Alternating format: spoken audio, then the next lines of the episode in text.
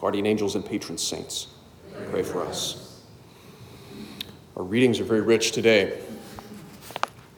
We hear of these martyrs who place their trust in the resurrection of the dead in the first reading, the book of Maccabees. And in this gospel reading, we hear this conversation between Jesus and people who deny, who hold, hold a denial of the possibility of being raised from the dead, something that was very much a part of first century Judea, um, Jewish belief. This conversation is a very instructive one. It's deceivingly simple. The way Jesus answers the scenario that's put to him by the Sadducees teaches us a great deal if we pay very close attention to what is said. Of course, what the Sadducees do is try to present a scenario that's, that leads to something absurd in order to discredit the belief in a resurrection, the hope of rising from the dead. And so, this scenario of a seven brothers who marry a woman and die, die childless is meant to be an argument against belief in the resurrection because, well, that's absurd. That would mean she'd be married to all seven in the afterlife. And that's not possible, is it? Jesus' response, we learn, silences his opponents. You can imagine this would be the sort of argument that would take place on a street corner, a preacher calling out and throwing out arguments for others to take up as a way of making his point, an elaborate scenario meant to basically be unanswerable. Jesus slices through their reasoning and silences them with this answer There is no marriage in heaven. that should give us pause when we think about that. Why does Jesus say that? What is the reason that he gives for why marriage does not exist in the life to come? He says they can no longer die, they are like angels. They can no longer die, they are like angels. What does like angels mean? It doesn't mean disembodied, doesn't mean ghostly, pure spirit. It means not dying, no longer subject to death, no longer mortal, but immortal. The implication then is that marriage is bound up with the beginning of new human life. In this world, where we are subject to death, it is for the continuation of the human race, in other words. Were there no marriage, were there no reproduction, the human race would have ended with Adam and Eve. But the race continues. Human beings reproduce, and they do so through this means that God has given us the gift of marriage, the sacrament of matrimony. So, there's a few important things that we should pay attention to, and I, and I understand that perhaps some of us will think to ourselves, I've always thought of marriage in heaven. What would heaven be if I didn't have my spouse? Of course, what Jesus is denying is that not that love does not exist in heaven. Of course not. Heaven is love, God is love. And the love that we share in this life is absolutely present in the life to come. In fact, it's raised to a new and transcendent supernatural pitch. Of course, love exists in heaven, but the quality of marriage, the union of persons for the procreation and education of children, is no longer necessary in heaven. Jesus isn't saying you won't recognize your spouse in heaven. It will be as if you were never, you were never married. Of course not. What he is saying is that every one of us has a soulmate, and that soulmate is God. Our soulmates were given to us at the moment of our baptism. And God calls certain people to a common life of matrimony, first, to continue the human race, and second, to help them live out their calling as God's spouse. The primary end of marriage, the goal, is the continuation of the human race.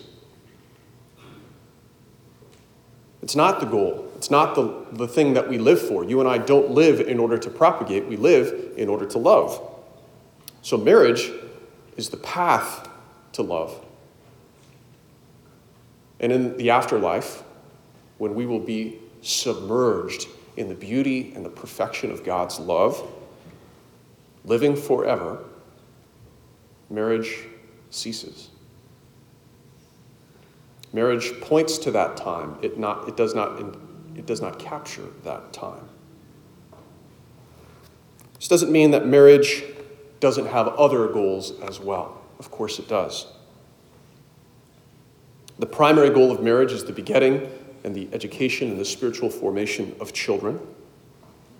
This is a very straightforward and realistic view of marriage that Jesus teaches us. But so too, it has the goal, the union of spouses, the creation of uh, a cradle of life and love that sanctifies and elevates us. It doesn't mean either that only people who can have children should get married. It does mean that only people who potentially have the kind of relationship to have children can get married, namely a man and a woman, exclusively for life. So, this teaching actually holds out something very important, first about the resurrection, that we are given our bodies back, as the brother, the Maccabean brothers testify. These members, my hands, my tongue, my body. This was given to me by God, and I hold them in disdain for the sake of his laws, hoping to receive them back from him in the resurrection. But secondly, it teaches us what is the essence of marriage? What is, what is the, the basis and, and the, the goal of matrimony, this, this great gift that we live out? And one of our most important roles in living this out is initiating our children into an understanding of this way of life what marriage is, what our bodies are for, how we use them in accord with God's will. We do so in the earliest stages of life by preserving their innocence, protecting them from being exposed to a false understanding or a destruction of that innocence prematurely.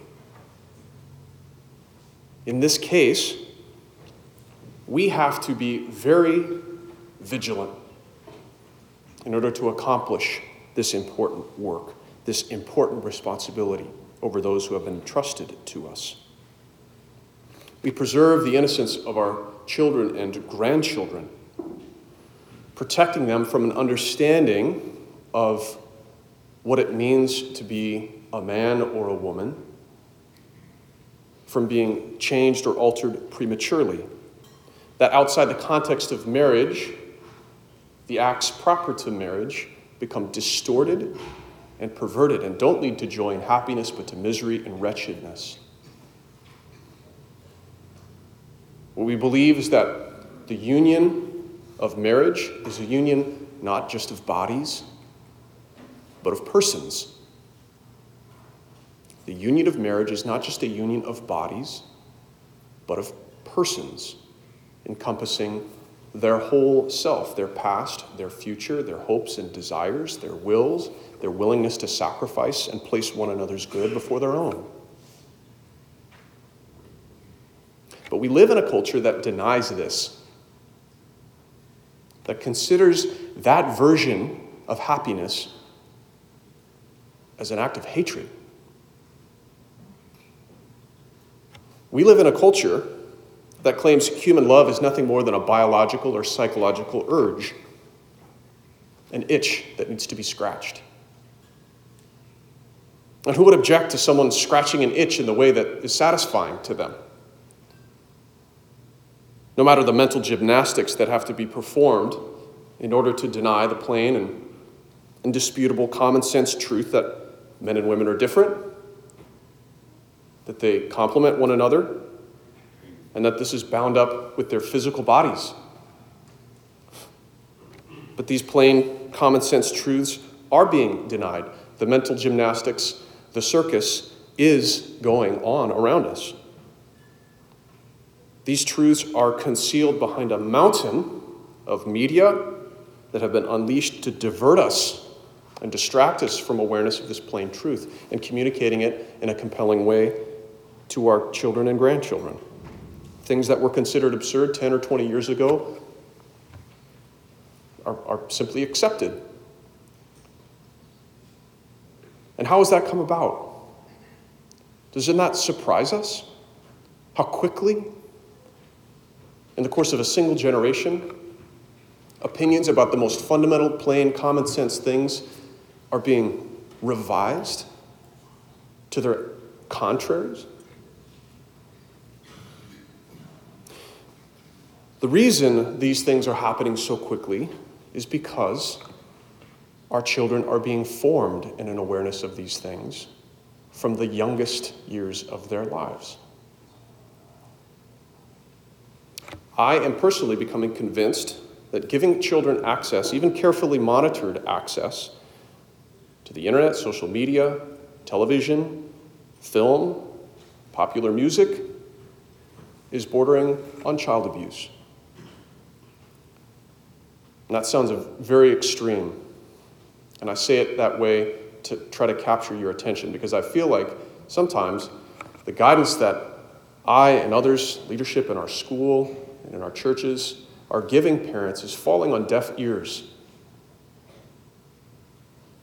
What's the big deal? It's a game, it's a song, it's just a TV show. The number of times I met with that response in articulating these concerns, if I had a dollar for every time, we'd have the new pews that we're, that we're needing. The things that are constantly being broadcast and transmitted into our homes and into the minds and imaginations of our children are full of ideas and images that anticipate their natural development that speed up their exposure to things beyond their capacity to deal with, and give them ideas and images and experiences far earlier than when they are ready for a healthy conversation with the people that are closest to them and responsible for forming them. The natural curiosity of children about grown up things. Well, that natural curiosity is met through the screens that we provide them with an avalanche of distortions, perversions, graphic and sordid revisions of the great gift of the marital union and what it means to be a man or a woman. These media leave children with the impression that adulthood is primarily concerned about genital urges. That's what it means to be a grown up to be preoccupied with these things. That adulthood isn't really about the serious business of taking their place within the world, of taking responsibility for others, and the joy and the freedom that loving commitment brings to a human life. And in the meanwhile, it robs them of their childhood. It transforms it from a time of wonder and play and song and curiosity to this mindless spectacle, tapping a screen like a gambling addict at a slot machine, sapping them of their attention and their wonder, and instead letting it run idle into an ocean of mindless play. Long before then, we can form them adequately through the normal and natural ways of conversation and good example, they have internalized untold gigabytes of a worldview that's not only untrue, but it's savage and it's dangerous and it wants your children. And it's done using devices and networks and media that we ha- ourselves have placed in their hands. This is astounding. We are accomplices in the corruption of the innocence of our own children and grandchildren. But, Father, you might be saying, I watch and monitor carefully everything that my child sees on those devices. Nothing passes by without me knowing. Let me present you with a scenario. This is actually a true scenario. My dad taught me how to drive on gravel roads when we'd go hunting. I'd beg him, beg him, Dad, let me drive. I was maybe 12, 13, 14 years old. Too young. And he'd let me sit in the driver's seat where I could move the seat far enough, had to barely reach the pedals. And he would sit in the passenger seat and he would guide the steering wheel. And he'd tell me when to brake and accelerate. And on gravel roads in the middle of western Kansas, like, what's the big deal, right? If we run off the road, whatever, we're in a, we're in a wheat pasture. But imagine if my dad had said, You're going to drive all the way home that way, and you're going to get on the interstate, and you're going to learn. You're going to learn how to drive a car. It's time. And as we speed along the interstate with my dad guiding the wheel, we're pulled over by a policeman. Imagine that scenario. What would the policeman say in that case when he saw a 12 year old boy at the wheel? What would he say when his father pleaded, Look, I'm right here. I'm watching, I'm paying attention. I've got more or less control of the vehicle. Nothing's, nothing's going to happen. We see these kinds of things happening all the time. The policeman would probably say something like, Well, what's the payoff? What's the benefit of exposing your son to being able to drive a car at age 12 when the possibility for disaster is so great? All it takes is you looking away for just a moment when a split second decision has to be made. You sneeze, you doze off. What, what about those scenarios? Is the payoff of learning to drive at age 12 worth the risk of a significant disaster? That man would almost certainly be let off in handcuffs in the back of a patrol car for reckless endangerment of a child. We would rightly demand that situation immediately stop, and we would call it child abuse. But similar disasters, perhaps even more serious ones, await a child when we put devices in their hands, even when we sit there and persuade ourselves that nothing passes before their eyes that we're not aware of, that can lead to their loss of innocence forever. What's the payoff? What's the benefit? I realize I'm becoming little more strident about this. But I want to convey the gravity that I see because it's real, it's happening. It's happening to your children and grandchildren. My kids would never do that. My grandkids would never be a part of that. I'm here to tell you they would and they are. And when I see a child who's experienced these things and has become a participant in these things, I am so sad. I want to apologize to them. I'm sorry that we didn't protect you from this. It was our responsibility to do so.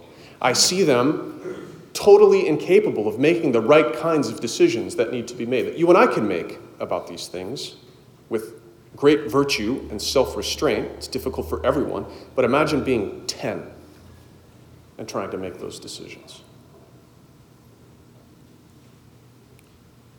St. Paul's words to the Thessalonians today in the second reading caused me some sadness as well. He said, We are confident of you in the Lord that what we instruct you, you are doing and will continue to do. I'm sorry to say that I can't say that about the people that I serve in my parish and in my school.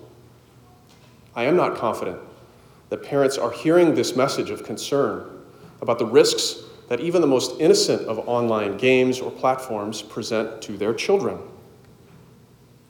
I constantly see small children being babysat with a phone or a tablet. Our kids run circles around us with these things. And in the case of our school, serious transgressions that can deeply wound a young mind and a heart are breaking down individuals and our community. And they're becoming common. And they're taking place all under the watchful eyes of their parents. So I'm asking us to hear this call to preserve the innocence of our precious sons and daughters, our children and grandchildren, and concern ourselves with preserving that innocence, most importantly, especially in their youngest years. But we also have to preserve our innocence. The word innocence comes from the Latin root to do no harm. An innocent person is one who does no harm. And when I see the very devices that we ourselves provide our children harming them, perhaps we need to be more attentive to our own innocence in preserving others from harm, not allowing them into situations where the, the possibility for risk and hurt is so great. So I, I want us to take note of the words of the mother of the sons in this first reading today in the book of Maccabees. If you haven't read that story, it's quite stirring. Seven sons are led before the king for refusing to break God's law by eating an unclean animal. And they're threatened uh, with martyrdom and really torture in the most gruesome ways, as we heard and read. And one by one, their lives are taken in front of their mother. And as the fourth son comes forward to receive his punishment, we hear his words in the first reading today. What we, done, what we didn't get were the words of exhortation that his mother gave to each of them before they came before the tribunal. She said, filled with a noble spirit that stirred her womanly reason with manly emotion, she exhorted each of them in the language of their ancestors, in a language that the, that the king and his henchmen did not understand. I do not know how you came to be in my womb, she said. It was not I who gave you breath and life, nor was it I who arranged the elements that you were made of. Therefore, since it is the creator of the universe who shaped the beginning of humankind and brought about the origin of everything, he in his mercy will give you back both breath and life, because you now disregard yourselves for the sake of his law. Again, the king doesn't understand what she's saying to her sons, and he continues to press her. Yes, tell them. Tell them to give in. Tell them to save their lives. You don't want to see them die before you. She leans over to her son, close to him, and in derision of the cruel tyrant, say the scriptures, she says again in their native language, My son, have pity on me, who carried you in my womb for nine months, nursed you for three years, brought you up, educated, and supported you to your present age. And here we expect her don't die today. Live. I can't bear to live without you. No, she says, I beg you, look at the heavens and the earth and see everything that is in them, and you will know that God did, make, did not make them out of existing things. Do not be afraid of this executioner, but be worthy of your brothers and accept death, so that in the time of mercy I may receive you again with them. This is what a family can be. This is the kind of resistance, stronger than even the threat of torture and death, that a fam- family bound together around God can present to the injustice and cruelty of those around us and even those who rule over us. And so, may the word of the Lord speed forward and be glorified, as St. Paul says. And may we be delivered from perverse and wicked people, for the Lord is faithful. He will strengthen you and guard you from the evil one. In the name of the Father, and of the Son, and of the Holy Spirit. Amen.